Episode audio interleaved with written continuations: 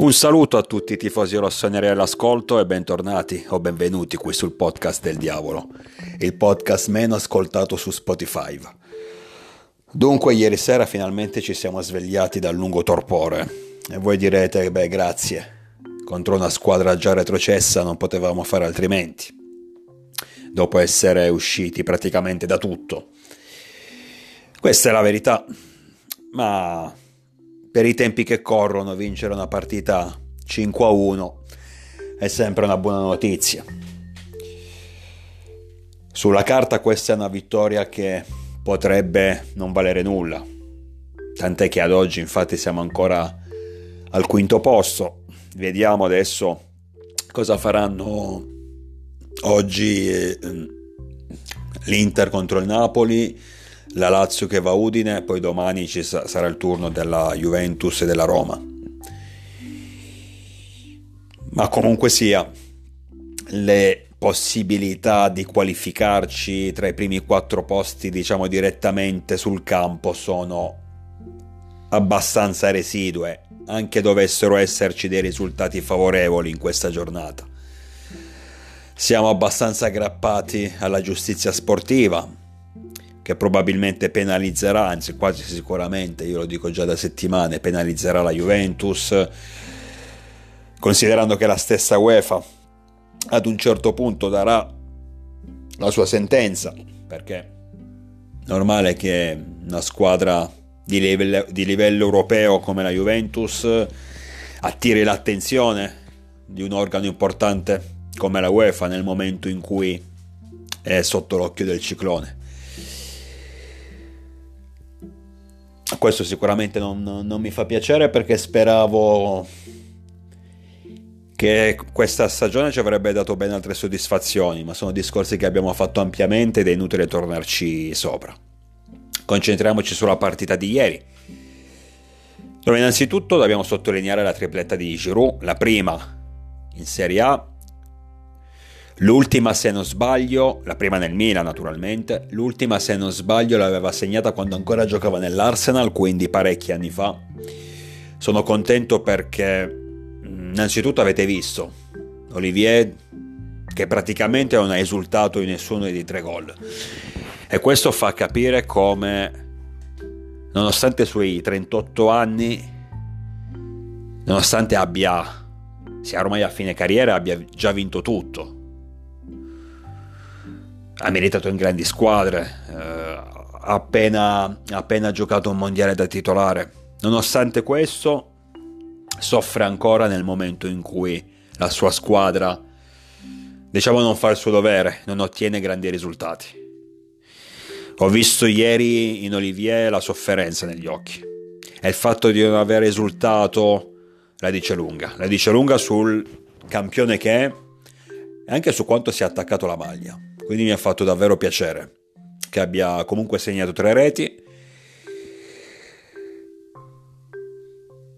Tre reti che ci hanno quindi permesso di vincere 5-1 contro i Doriani, già retrocessi in B. Adesso non so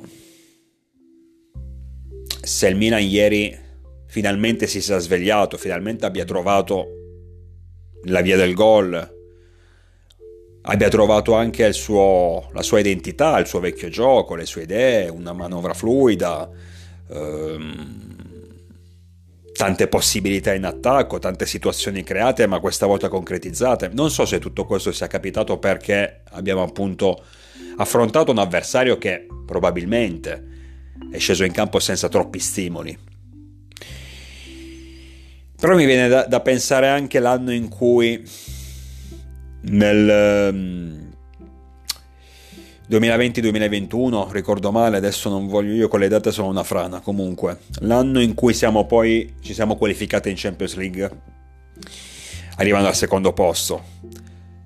Fate mente locale la penultima giornata quando affrontammo a San Siro il Cagliari, pareggiando 0-0, tra l'altro pareggiando male 0-0, e il Cagliari in quell'occasione scese in campo già salvo, perché nelle ore precedenti, non mi ricordo adesso chi aveva giocato, comunque, il risultato della partita giocata verso le alle 18 aveva dato al Cagliari la certezza della matematica salvezza e quindi loro scesero in campo tranquilli, sciolti, senza nessun problema, perché ormai avevano ottenuto il loro traguardo, il loro obiettivo. Noi pareggiamo comunque 0-0, anche in quel caso contro una squadra che probabilmente non avrà avuto sti, tutti questi grandi stimoli, mettendo a rischio la qualificazione in Champions, che poi rimediamo la settimana successiva contro l'Atalanta vincendo 2-0 a Bergamo con doppiette di che sì. No, questo solo per far capire che, a mio avviso, la bella prestazione di ieri non è dovuta soltanto all'avversario in sé. Poca roba, a prescindere dal fatto che sia sceso o non sceso in Serie B, perché la, la Sampdoria effettivamente quest'anno è andata veramente, veramente male, mi pare che abbia vinto soltanto tre partite. Però ho avuto la sensazione ieri che il, il fatto di non avere più la pressione della Champions League, della semifinale con l'Inter, il fatto di essere un po' usciti da tutte le competizioni, forse ha tolto alla squadra quella pressione che a mio avviso sentiva da un po' di mesi. Il fatto di riconfermarsi in campionato, il fatto di far bene appunto in Europa, il fatto di cercare di conquistare, di, con, di chiudere l'anno, di chiudere la stagione almeno con un titolo. E man mano che questi traguardi non sono stati raggiunti, credo che la squadra sentisse una pressione molto più forte, una, cre- una pressione crescente. Almeno questa è stata la mia sensazione, che probabilmente ha avuto il suo picco massimo nel famoso mese di gennaio, quando praticamente prendevamo gol e perdevamo contro chiunque. Quindi poi ci siamo ritrovati ieri sera, in una partita che, è vero, sulla carta è ancora valida per qualcosa, nel senso che siamo in corsa per il quarto posto, però la squadra stessa lo sa che le possibilità sono comunque poche, sono residue. Quindi non dico che ieri siamo scesi eh, a San Siro con la testa sgombra sapendo che non tanto non ci stavamo giocando nulla. No, perché ripeto, la, la possibilità dell'Europa di accedere in Europa direttamente c'è ancora. Minima, ma c'è ancora. Ma io credo che il, il discorso, no, il fatto di aver uh, superato questa pressione dovuta ai, agli impegni, dovuta alle aspettative, dovuta anche alle delusioni, abbia permesso alla squadra finalmente, dopo mesi, di giocare in maniera tranquilla, di giocare in maniera fluida, di giocare come sa giocare il Milan. E questo indipendentemente dalla squadra che abbiamo affrontato. Adesso non sto esaltando il 5-1 di ieri, che sia chiaro, eh. Oddio, dovevamo vincere. Perché non, non, avessimo battuto la Sampdoria saremmo qui a fare processi su processi in una maniera terribile. Già adesso ne sto sentendo di tutti i colori. Non mi esalto, anche se dovevamo vincere. Però ribadisco, ho visto una squadra ieri che mi ha ricordato tanto il, ehm, principalmente il Milan del dopo lockdown. Quando in quel periodo ci stavamo giocando un posto tra Europa League e Champions League con pochissime possibilità di arrivare in Champions. Eh, e forse per questo senza pressione senza troppe aspettative scendevamo sempre in campo con molta molta più scendevamo in campo molto più leggeri e tale leggerezza ci permetteva spesso e volentieri di vincere, ci ricordiamo quel periodo. Vincevamo, giocavamo bene, facevamo anche tanti gol, ci divertivamo.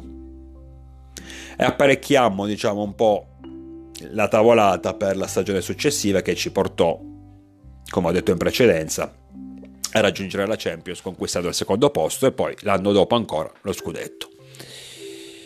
Mi ha ricordato un po', ho avuto un, déjà vu, mi ha ricordato un po' quel periodo, la partita di ieri sera, perché ho visto una squadra tranquilla, ho visto una squadra fluida. È vero che ci siamo presi il solito golletto del cazzo, questa volta più su un errore di Teo Hernandez che su un errore generale della retroguardia, poi è anche destino perché Quagliarella, che tra l'altro Quagliarella è un giocatore che a me è sempre piaciuto tantissimo, non avesse l'età che ha, non mi ricordo bene, ma comunque non è più giovanissimo, non avesse quell'età, io al Milan lo prenderei tutta la vita. Però dicevo un po' destino perché se ho visto questa t- statistica spero di non sbagliarmi, di, di, non riportarla in maniera errata. Comunque, se non sbaglio, era da 16 anni che Quagliarella, negli ultimi 16 anni, Quagliarella almeno un gol minimo lo faceva sempre nell'arco della stagione. Questo sarebbe stato il primo anno in cui ciò non avveniva. E invece il gol l'ha siglato proprio contro di noi, quindi per il diciassettesimo anno di, di fila Quagliarella almeno un gol in stagione lo fa. E dato che comunque è un giocatore che mi piace, e dato che abbiamo vinto 5-1, che ben venga. Ma indipendentemente da questo, la reazione della squadra ieri è stata una vera reazione, come troppe volte purtroppo non è successo.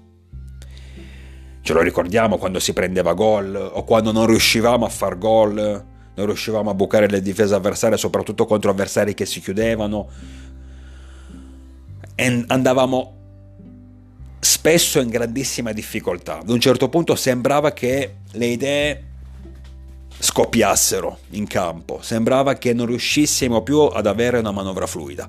Cosa che non è accaduto ieri, tant'è che dopo il gol del pareggio siamo subito riusciti a raddoppiare con Olivier per poi siglare la rete del 3-1 su rigore sempre con Olivier. Poi nel secondo tempo il quarto gol di, di Brahim Diaz e la quinta rete ancora di Giroud. Gol dell'1-0 in apertura di, all'ottavo minuto da parte di Rafael Leao che ha smaltito alla grande l'infortunio dopo un grandissimo assist di Brahim Diaz poi apriamo una parentesi pure sullo spagnolo veramente una, una bella giocata, un assist perfetto per il portoghese che ci ha portato in vantaggio. C'è poco comunque da dire sulla partita di ieri per eh, il valore dell'avversario e per il fatto che ormai siamo a fine stagione.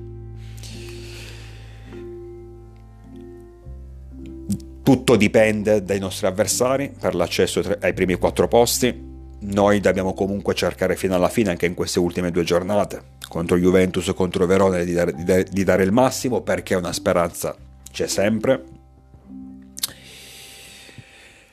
però è inutile negare che la, be- la testa ma penso anche della società stessa se non dei giocatori, dell'allenatore non lo so comunque sicuramente di noi tifosi è già rivolta alla prossima stagione una stagione che dovrà riscattare le, le troppe delusioni che abbiamo vissuto quest'anno.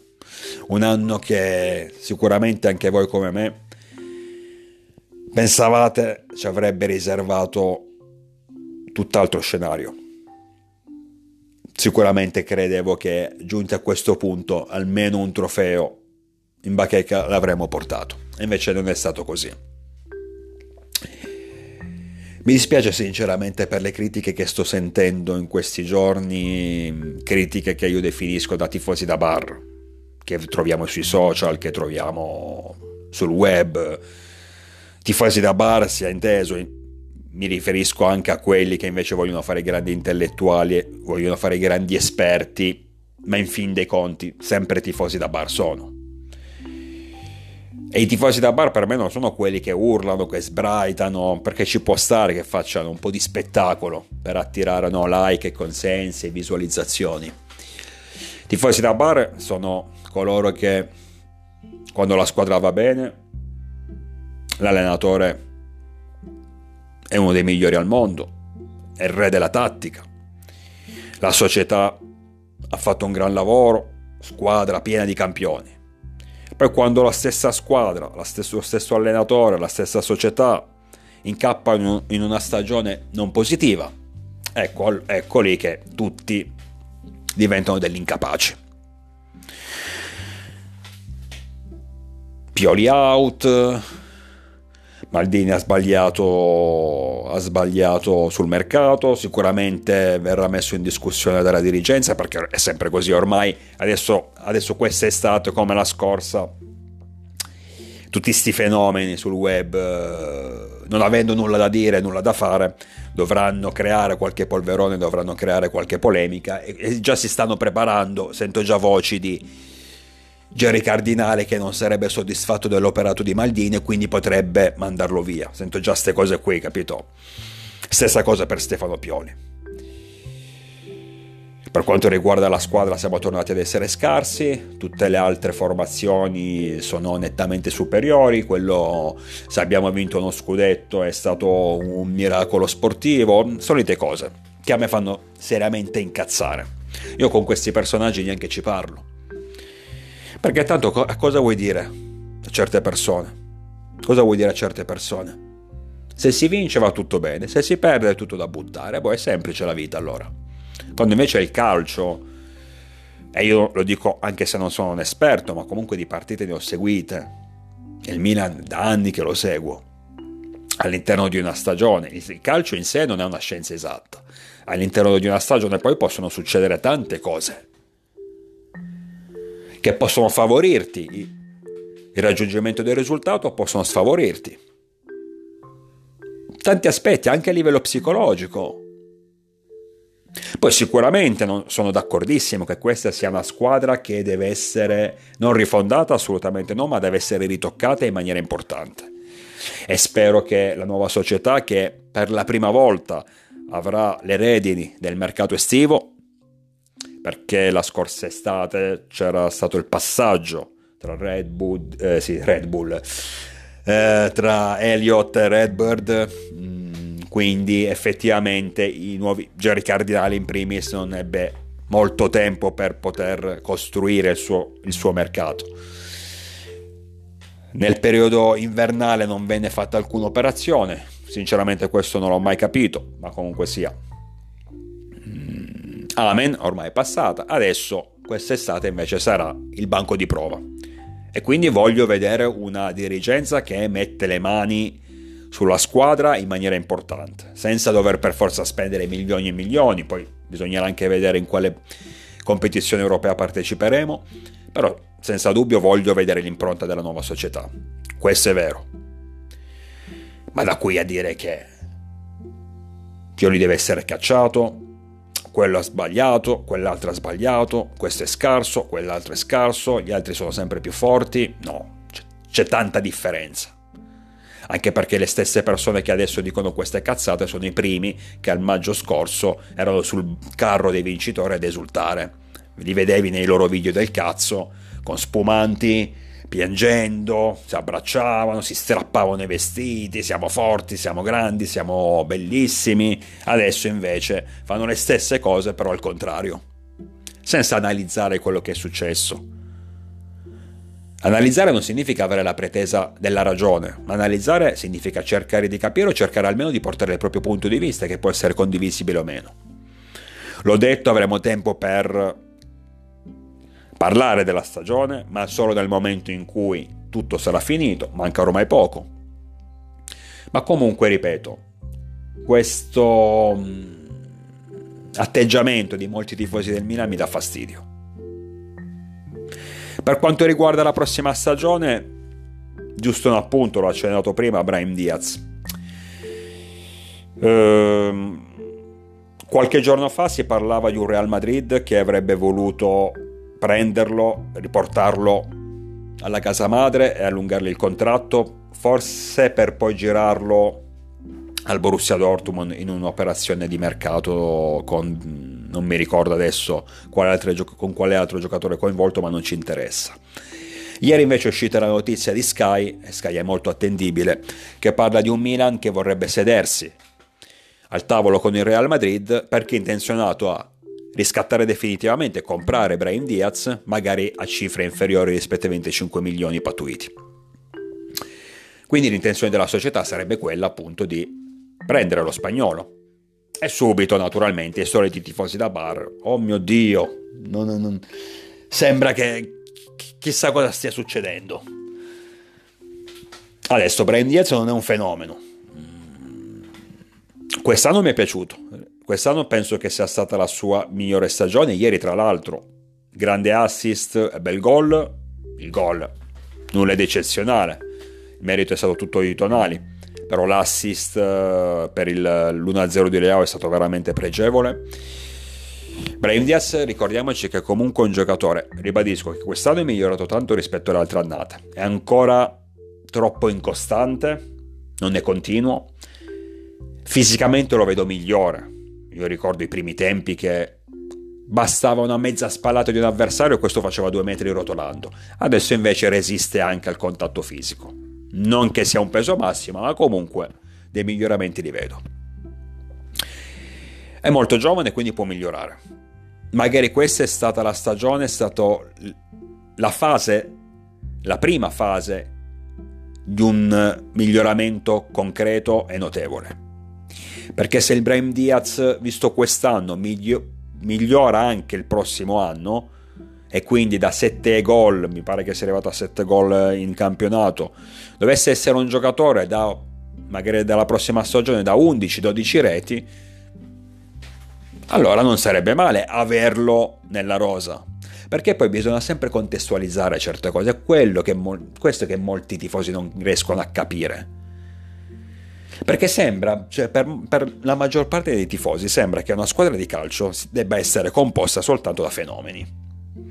No, perché vedono Real Madrid, vedono Manchester City, vedono PSG e loro sperano che la propria squadra, in questo caso il Milan, ripeta sul mercato le stesse cose. Ma dato che, lo sappiamo benissimo, c'è una differenza di eh, possibilità di forza economica tra le squadre italiane, non solo il Milan, squadre, anzi il Milan è una di quelle squadre italiane che negli ultimi anni ha speso pure di più, quindi tra le squadre italiane e le potenze europee, che non può essere paragonata, la differenza economica che non può essere paragonata, noi dobbiamo capire che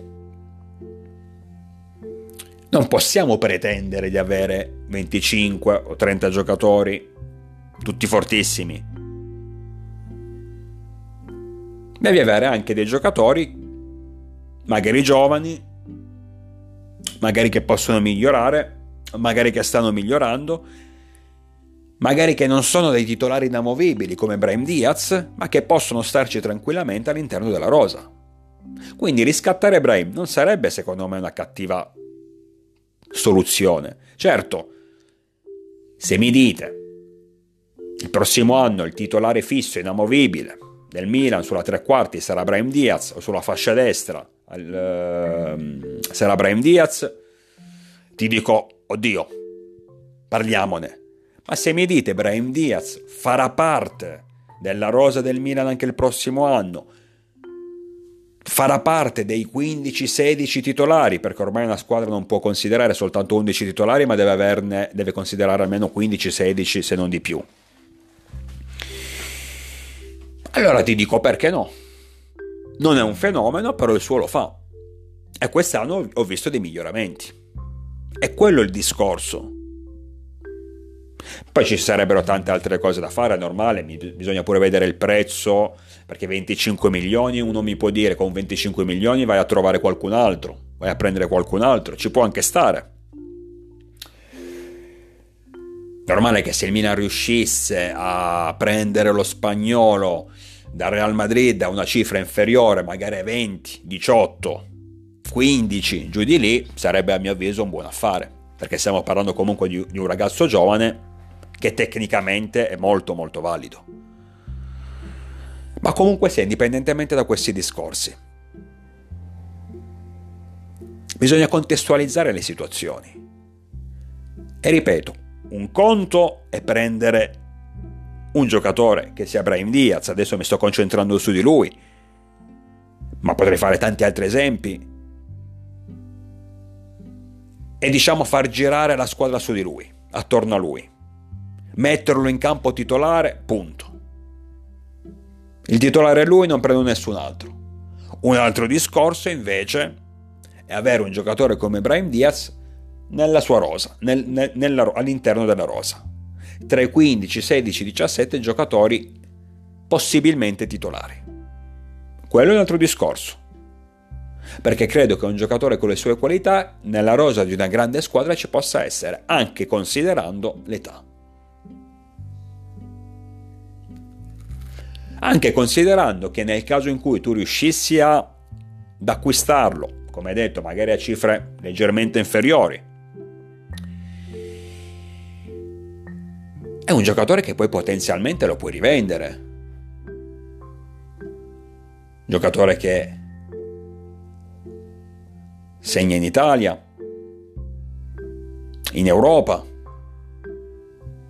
Potenzialmente lo puoi anche rivendere e rifarti i soldi che hai speso, considerando soprattutto l'età. Quindi non vedo lo scandalo, perché già ne sento, ne sento vede, su sti cazzo di social, gente che eh, si strappa i capelli alla notizia di un possibile riscatto di Brain Diaz.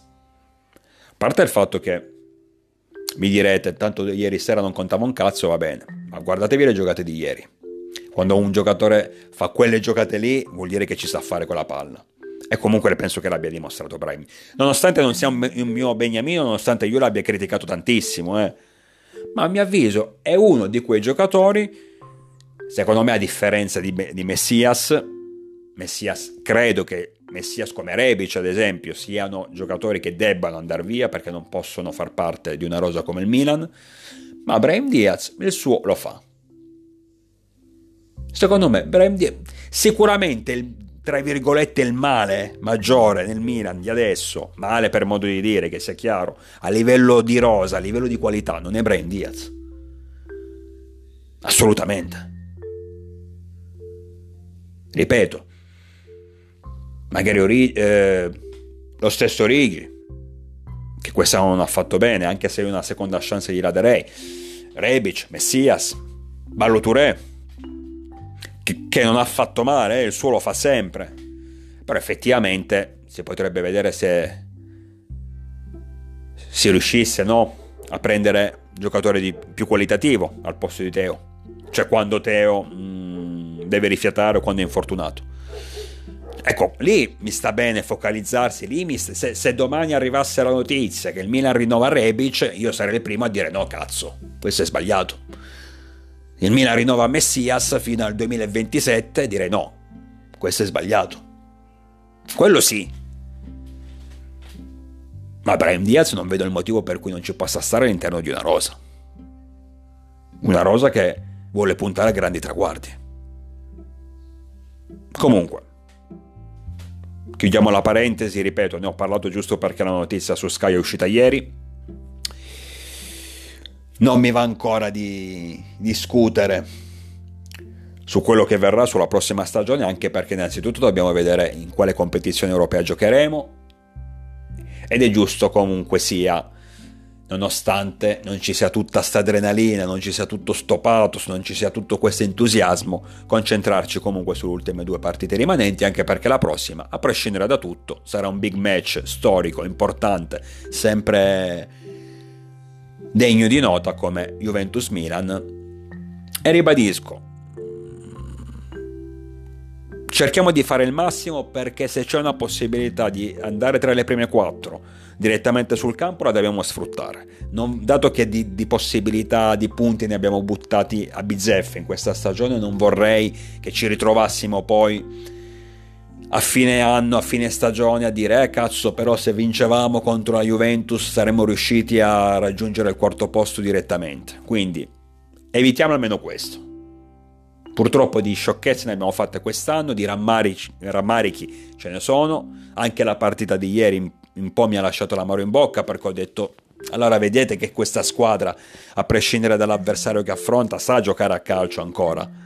E tra l'altro, questo è un dato che sinceramente mi ha sorpreso con i 5 gol di ieri. Noi abbiamo la, il terzo attacco migliore della Serie A.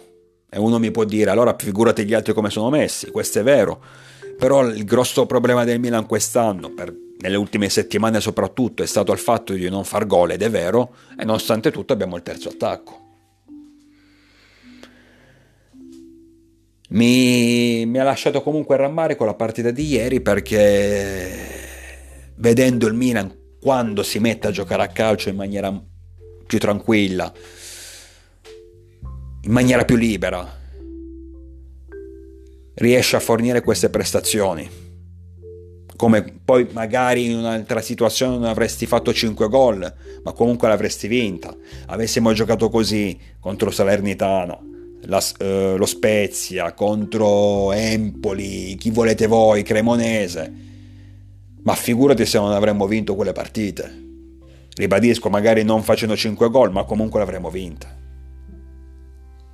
Questo è l'amaro in bocca che mi, rima- mi è rimasto, oltre al fatto che se alcuni giocatori avessero dato il loro contributo, sicuramente saremmo adesso in una situazione migliore. Però con i se e con i ma non si vince la guerra, quindi è inutile adesso attaccarci a questo. Per quel che può valere, intanto godiamoci questo 5-1, ci prepariamo comunque bene alla trasferta di Torino contro la Juventus di Allegri. Tra l'altro domani ci dovrà ci dovrebbe essere la sentenza, penso definitiva, sul caso Juventus, anche se la Juventus è implicata in 300 processi, quindi adesso non so quale sentenza dove, dovrà arrivare domani, ma comunque mm, è probabile che domani si saprà l'eventuale penalizzazione della Juventus, perciò ci affronteremo i bianconeri in una situazione sicuramente importante, in una situazione critica, delicata. E forse già domani potremo sapere se effettivamente con la loro penalizzazione saremo, saremo noi al quarto posto. Quindi in poche parole noi domani sera ci potremo trovare al quarto posto in zona Champions detto per, farvi, per farla breve. Vediamo se sarà così. Comunque sia, godiamoci questo 5-1, ripeto, vale poco al momento, ma intanto godiamocelo e prepariamoci nel migliore dei modi alle ultime due giornate.